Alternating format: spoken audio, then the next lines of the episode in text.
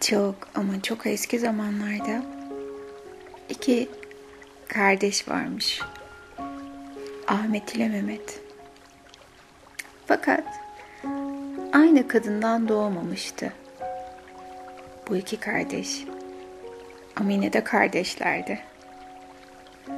Aynı yıldızlar altında doğmuş kader kardeşleri.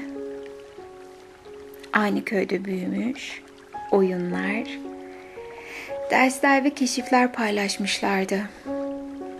Aynı yıl evlenmiş, aynı yıl baba olmuşlardı. Ahmet, Sema ismini verdiği güzel bir kız, Mehmet ise Bulut ismini verdiği Semin'in bir oğlan babası. Aynı yıl eşlerini kaybetmişlerdi. Kader kardeşiydiler. Neşede ve kederde de. Ahmet çobandı. Koyunlarını tepelerde otlatmaya götürürdü. Mehmet çiftçiydi. Aşağıdaki vadide babasının toprağını sürerdi. Her akşam Ahmet, Sema, Mehmet ve Bulut aynı masada yemeklerini paylaşırlardı. Ahmet Sema'nın tepelerdeki kayaların arasında topladığı yabani otlarla çeşnilenmiş peynir ve yoğurt. Mehmet ise ekmek ve zeytin getirir, hikayeleri, şarkıları ve ateşin sıcaklığını paylaşırlardı. Her şey böyle devam edebilirdi. Ama rüzgar geldi.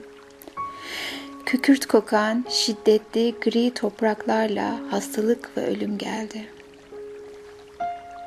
Ahmet her gün koyunlarının hastalanıp ölmesini izledi. Aldığı hiçbir önlem işe yaramadı. Sonunda rüzgar yok olduğunda Ahmet'in bütün koyunlarını da götürmüştü. O gece Ahmet yüreğinde bir ağırlıkla aşağı çiftliğe doğru yürüdü. Sema heybesini kucağında sıkıca kavramıştı. Gitme zamanıydı. Nereye? Ahmet de bilmiyordu. Belki şehirde iş bulabilirdi. Belki denizde.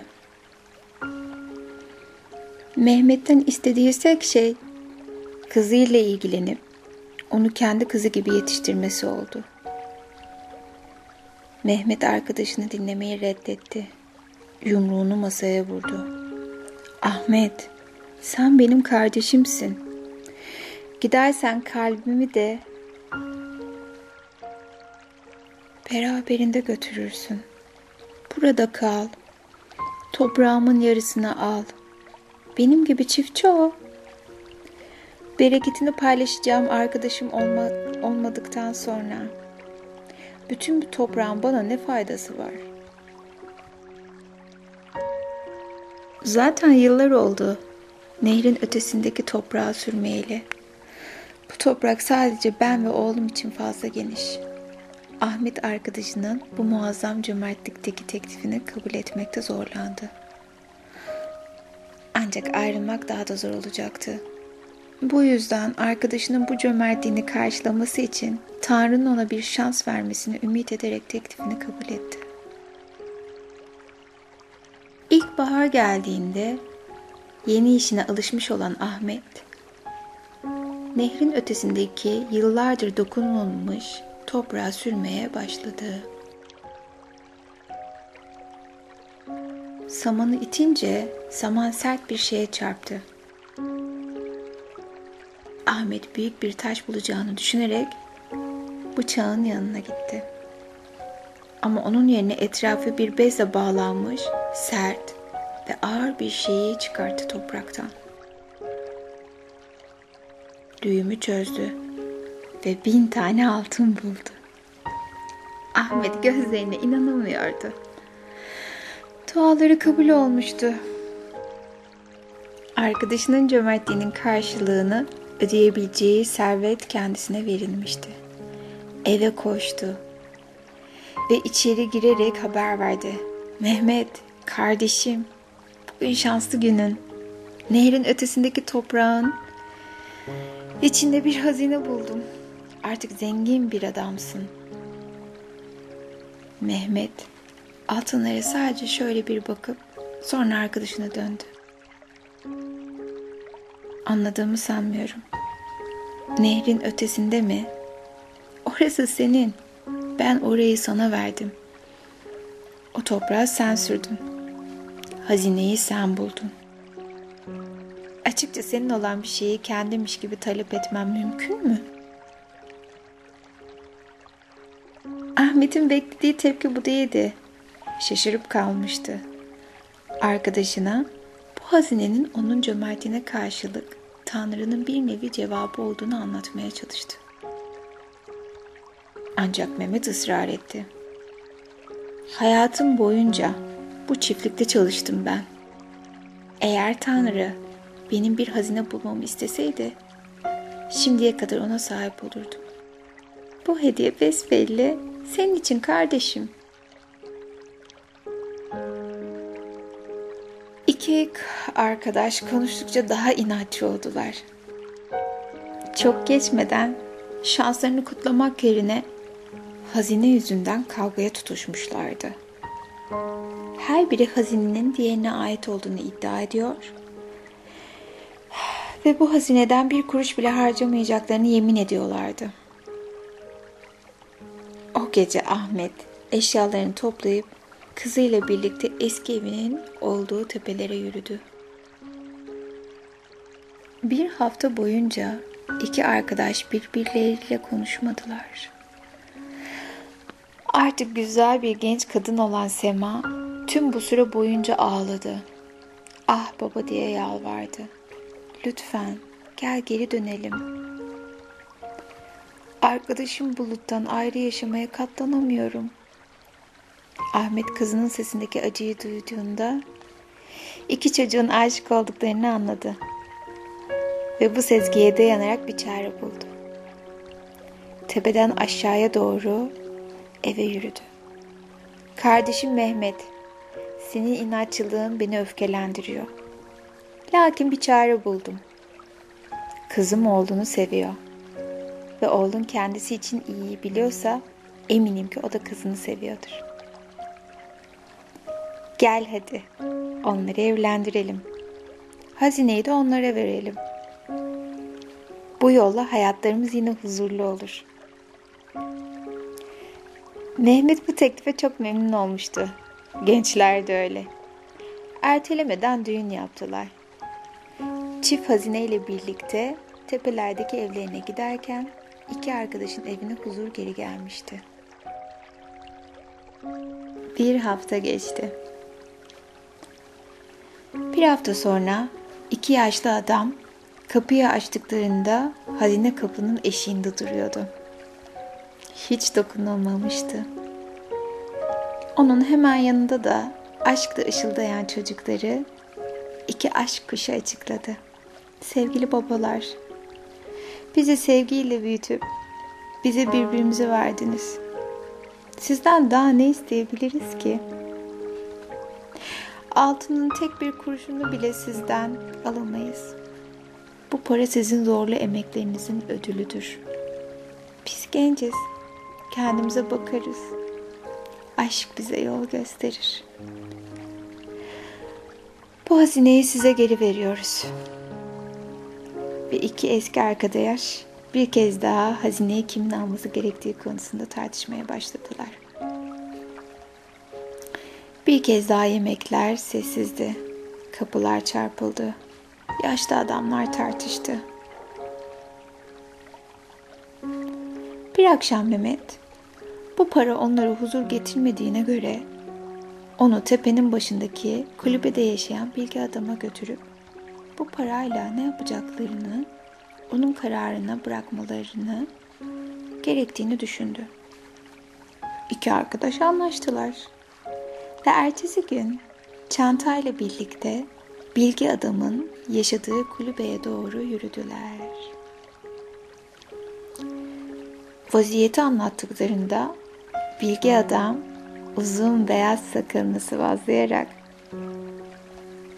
talebelerine döndü. Dört kişilerdi. Her birine bu açmaza verilecek bilgece ve doğru cevabın ne olduğunu düşündüklerini sordu. Bir yargıcın oğlu olan ilk talebe sorguya atladı. Hocam aslında ikisine de ait değilken bu iki adam bu altının kimin hak ettiğini tartışıyor. Çiftçiler sadece emeklerinin meyvesinin sahibidir. Toprağın derinliklerinde bulunan her şey krala aittir. Bu yüzden bu para hazineye gönderilmelidir. Bilge adam uzun beyaz sakalını sıvazladı ve yorum yapmadan öbür talebesine döndü. Peki sen bu durumda ne yaparsın? İkinci talebe sadece bir dakika düşündü. Önünde duran altının yanına bakarak, gözleri kıskançlıkla parlayarak, Hocam bu köylüler hiçbir arzuları olmadığından bu parayı nasıl kullanacaklarını bilmiyorlar, dedi. Gel gelelim biz biliriz. Şunu bir düşünün. Bu altınla siz bu çamurlu kulübede yaşamaktansa büyük bir okul kurabilirsiniz. Sizden feyiz almak için tüm dünyadan talebeler gelir. Bu gerçek bir fark yaratır. Para bizim olmalı. Biz nasıl harcayacağımızı biliriz. Bilgi adam uzun beyaz sakalını sıvazladı ve yorum yapmadan öbür talebeye döndü. Peki sen bu durumda ne yaparsın? Üçüncü talebe sakin ve sessiz biriydi. Diğerlerindeki yakıcı hırs onda yoktu. Sadece omuz silkip dedi ki, eğer bu adamların ikisi de parayı istemiyorlarsa, parayı buldukları yere geri gömsünler. Sorun ortadan kalkar. Bilgi adam uzun beyaz sakalını sıvazladı ve yorum yapmadan dördüncü ve son talebesine döndü. Peki sen bu durumda ne yaparsın? Son talebe başını eğip fısıldadı. Bağışlayın hocam. Bu altın kulübemize girdiğinden beri kendi şahsi rüyamda başka bir şey düşünemedim. Bencilce bu paranın sizin yanınızda çalışmaya başladığımdan beri her gece gördüğüm bir rüyayı gerçekleştirmek için kullanabileceğimi hayal ediyorum. Bu rüyada dağın eteğinde ekili, güzel, büyülü bir meyve bahçesinde uyanıyorum. Bu bahçedeki ağaçların dallarında parlak, sulu meyveler akıyor. Ve tüm diyarlardan açlar, hastalar, yaşlılar beslenmek için ve sihirli meyvelerden şifa bulmak için bahçeme geliyorlar. Benim rüyam bu ve bu paranın bu rüyayı gerçekleştirmek için kullanılması gerektiğini düşünmekten geri duramıyorum. Bilge adam uzun beyaz sakalını sıvazladı ve ona rüyayı gerçekleştirmek için parayı nasıl kullanacağını sordu. Talebe şehre yürüyeceğini ve parayı körpe meyve fidanları almak için kullanacağını, sonra onları dikip rüyasındaki haline gelene kadar bahçeye bakacağını söyledi. Bu cevap hocayı memnun etmiş görünüyordu. Parayı genç talebeye verip ona ertesi sabah gitmesini söyledi. Genç talebe şansına inanamıyordu. Hocaya tekrar, tekrar teşekkür edip ertesi sabah sırtındaki çantada altın ve adımlarında neşe ile yola çıktı. Issız bozkırı geçerek daha önce duymuş olduğu ama hiç gitmediği büyük şehre doğru yürüdü. Yol uzundu. Ama neşesi ona enerji verdi ve şehre kadar yol boyunca şarkı söyledi. Nihayet vardığında pazarın sokaklarını umduğundan daha kalabalık ve karışık buldu.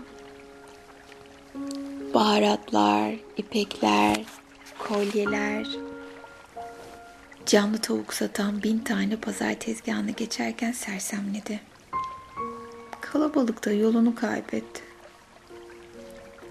Satıcıların naralarından, pazarcı çırakların kalabalığından, arkasında koşturmasından, alınlarına bağladıkları kemerlerle ağır sepetler taşıyan adamlardan, pazarlık yapan kadınlardan ve yavru köpeklerle oynayan çocuklardan başı döndü. Tüm pazarın her nevi meyve ağacının bulunabileceği yerine doğru yollanıyordu ki gür bir davul sesi onu yerinden hoplattı. Tüm pazar ahalisiyle birlikte şehrin içine yürüyen olağanüstü kervanı seyretmek için durdu. Kervanın varmasıyla Gökyüzü griye döndü ve bir rüzgar esti. Zengin bir tüccar olan kervanbaşı beyaz bir ata binmişti. Göbeğini saran kırmızı ipek kuşağından üç altın hançer kabzası görünüyordu. Kervanda binden fazla deve vardı ve her devenin üzerinde toplu olarak bağlanmış ayaklarından asılı her çeşit renk ve ebatta, kanatları birbirine karışmış, kafaları sarkık, gözleri dünyaya kederle bakan yüzlerce kuş vardı. Böylesine acı bir şekilde asılmış bu kadar kuşun görüntüsü dehşet vericiydi. Genç talebe kervan başına koşarak sorguladı. Tüccar sen ne yaptın? Sanki göklerdeki bütün kuşları yakalayıp develerine yüklemişsin. Adam bir kahkaha patlattı. Evet çünkü öyle. Gökyüzünde bir tane bile kuş yok artık. Hepsi bizim elimizde. Neden böyle bir şey yapasın ki? Kuşlar olmazsa doğan güneşe kim şarkı söyleyecek? Gök kuşağının üzerinde kim uçacak? Duaları göklere kim ulaştıracak? Neden mi böyle bir şey yaparım? Pazarın tekerini elimde tutmak için tabii ki. Gökyüzündeki tüm kuşlar benim olduğunda fiyatları istediğim gibi yükseltebileceğim. Burada gördüğüm koleksiyon için kraldan 500 altından fazla para alacağım. Eğer sana bunun iki katını ödersem onları serbest bırakır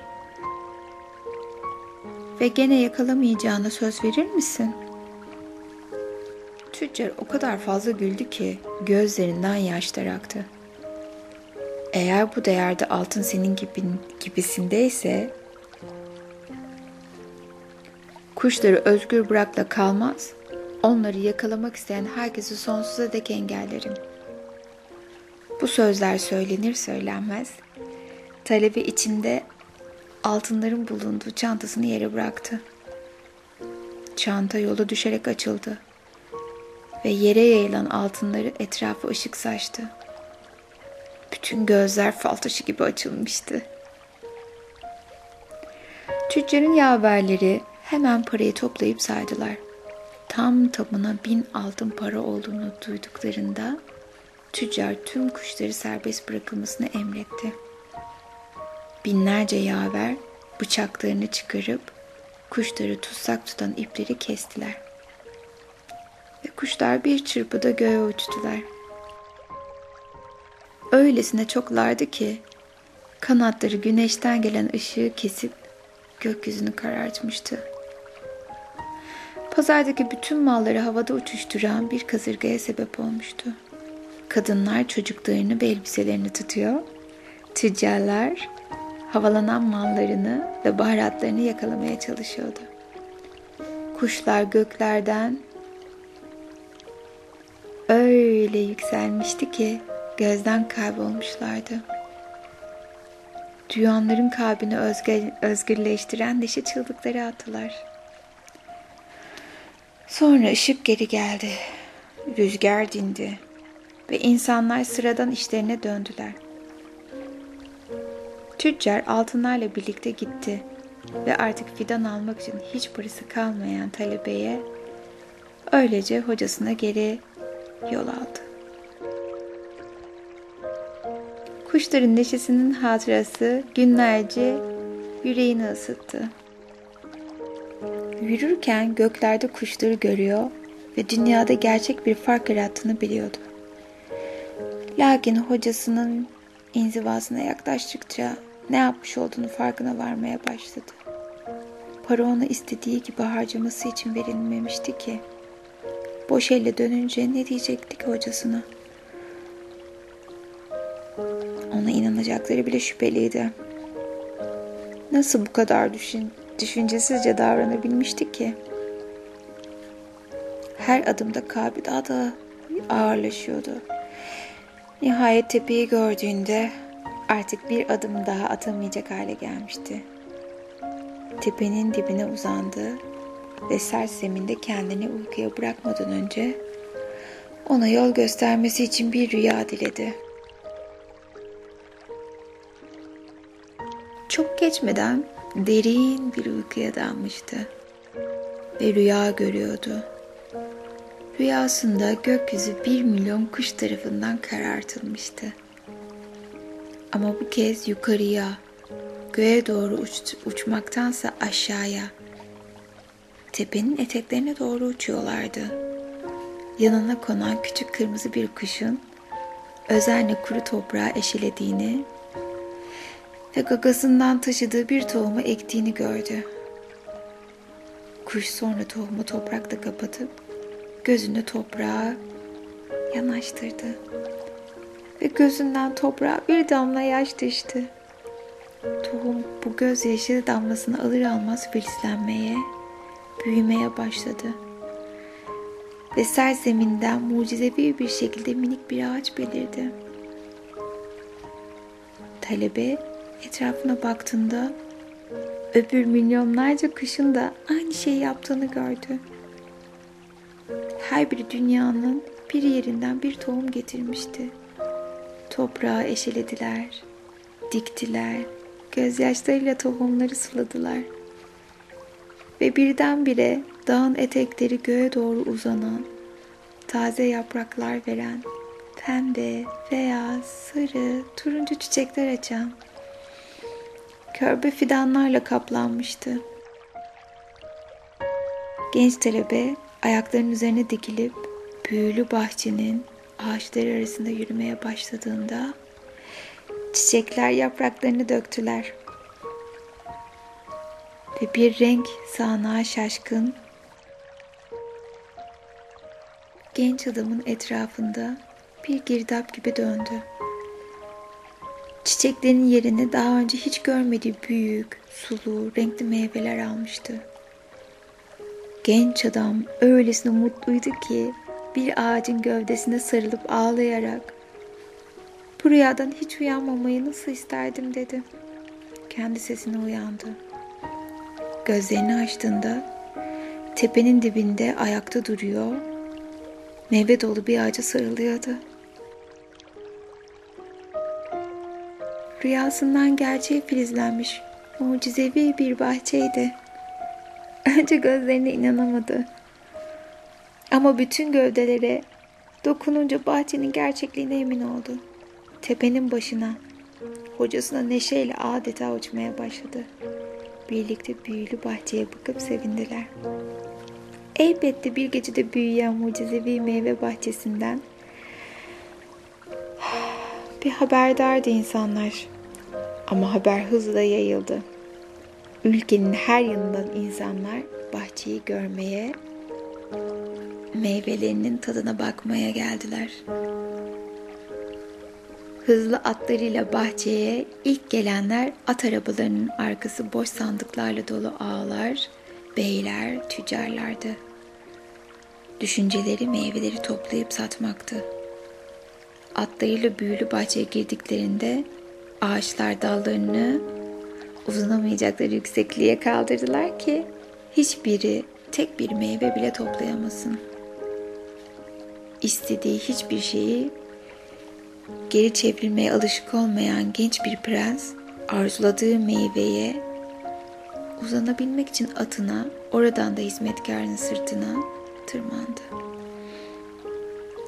Meyveyi yakaladığında zevkle haykırıp yasaklı meyveden bir ısırık aldı. İlk ısırığı yuttuğu anda ölüp yere düştü.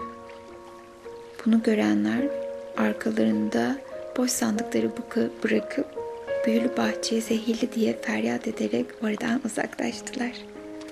Sonra, çok sonra yorgunlar, hastalar, aç çocuklar, yaşlılar ulaştılar bahçeye.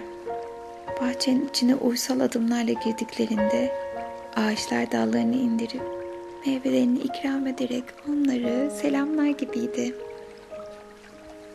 Daldan kopardıkları meyvenin yerini anında yeni bir meyve alıyordu. Derler ki büyülü bahçeden meyve yiyen çocuklar büyüdü. Hastalar iyileşti. Açların karnı doydu. Yaşlıların sırtları dikleşti ve acıları azaldı. Ve bugün de öyle kardeşlerim. Size bu dünyada büyülü bir bahçe olduğunu söylediğimde dünyaya şifa veren bir bahçe. Bana inanın. O kardeşlikten doğdu. Çıkar gözetmeyenler tarafından ekildi. Ve bir rüya ile filizlendi. Kim ki onun aşk meyvelerinin tadına baktı, kutsandı. Bu güzel masalda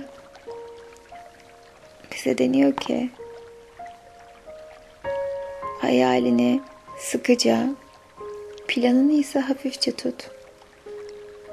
Asıl rehberin olan plan bazen umduğumuz gibi olmayabiliyor hayal olduğunu unutmadığımız sürece plan yapmak fena değildir. Plan, hakikat, yeni yollar önerdiğinde, bizi oynamaya davet ettiğinde bırakmaya hazır olmamız gereken geçici bir stratejidir. Masaldaki talebe bize bir rüyanın kurucusu, dünyadaki değişimin bir yaratıcısı olmanın güzel bir yolunu gösteriyor. Önce hayalini dinle. Adını koy. Ona inan. Önemini bil. Sonra bir adım atmaya cüret et. Yardım iste. Rüyanı gerçekleştirmek için arıcılar bulmak üzere ortamından ayrılmaya hazır ol. Nihayet yol üzerindeyken çevrene karşılık ver yalnız hareket etmediğini bil. Tüm canlı varlıklarla ve evrenle birlikte bir danstasın. Etkileşimde bulun, bağ kur, başkalarıyla oyna. Masal kahramanlarımız körpü fidanlar alma ve onları tepelerin eteklerine dikme planına bağlı kalsaydı, büyülü bahçeyi asla yaratamayacaklardı. Emek ister, cesaret ister. Ama aynı zamanda inanç, açık bir kalple hayalinin peşinden gitmek için yola çıktığında yardımın geleceğine olan derin inanç ister. Bil ki amacına ulaşmak için birden fazla yol vardır. Bir amaca ulaşmak için plan yapmak, saat nasıl görüneceği konusunda tahminimize veya daha önce benzer yerlere gidenlerin anlattıklarına dayanarak keşfedilmemiş bir ülkenin haritasını çizmek gibidir. Haritanın hatasız olma ihtimali var mı ki? Planların da öyledir. Cebinde dursunlar. Sana evinden ayrılma cesareti verirler. Ama bil ki bir kez yola çıktın mı doğaçlama yapman gerekecek.''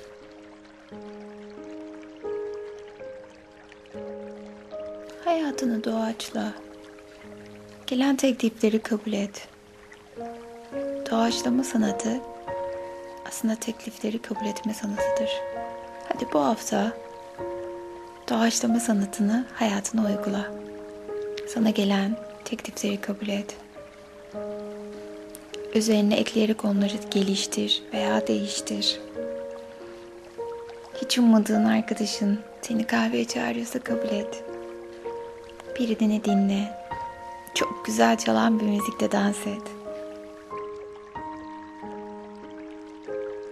Yolda kaybolmuş bir turist gözden yardım et. Arkadaşlarınla konuş. Hayatta bir bütün ol. Bir oyun oyna. Ve bu hafta hayatın sana teklif ettiği üç şeyi bul.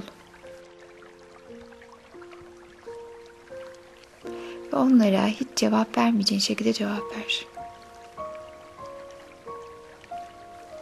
Ve diyelim ki sevgili hayat davetini görüyorum. Ve bugün bu yolculuğu daha büyülü hale getirmek için çabalamayı kabul ediyorum. Biz de kendimize güzel büyülü bir bahçe yapalım. Dilerseniz bir ağaç dikebilir ya da çok güzel bir çiçek ekebilirsiniz. Ve bütün mucizelerimizi, bütün o güzel enerjimizi ona aktararak tıpkı masal gibi kendi diktiğimiz ağacın veya meyvenin kutsandığını görürüz. Ve büyük şeyler başarmak istiyorsak izin istemeyi bırakıp adım atmalıyız. Şimdi derin güzel bir uykuya dalıyorsunuz. Kim bilir belki aklınızdaki hayalin yol göstericisi olur buraya. Ve sabahleyin uyandığınızda kendinizi mutlu, huzurlu, umutlu ve hayat dolu hissederek uyanacaksınız. Güzel tatlı rüyalar.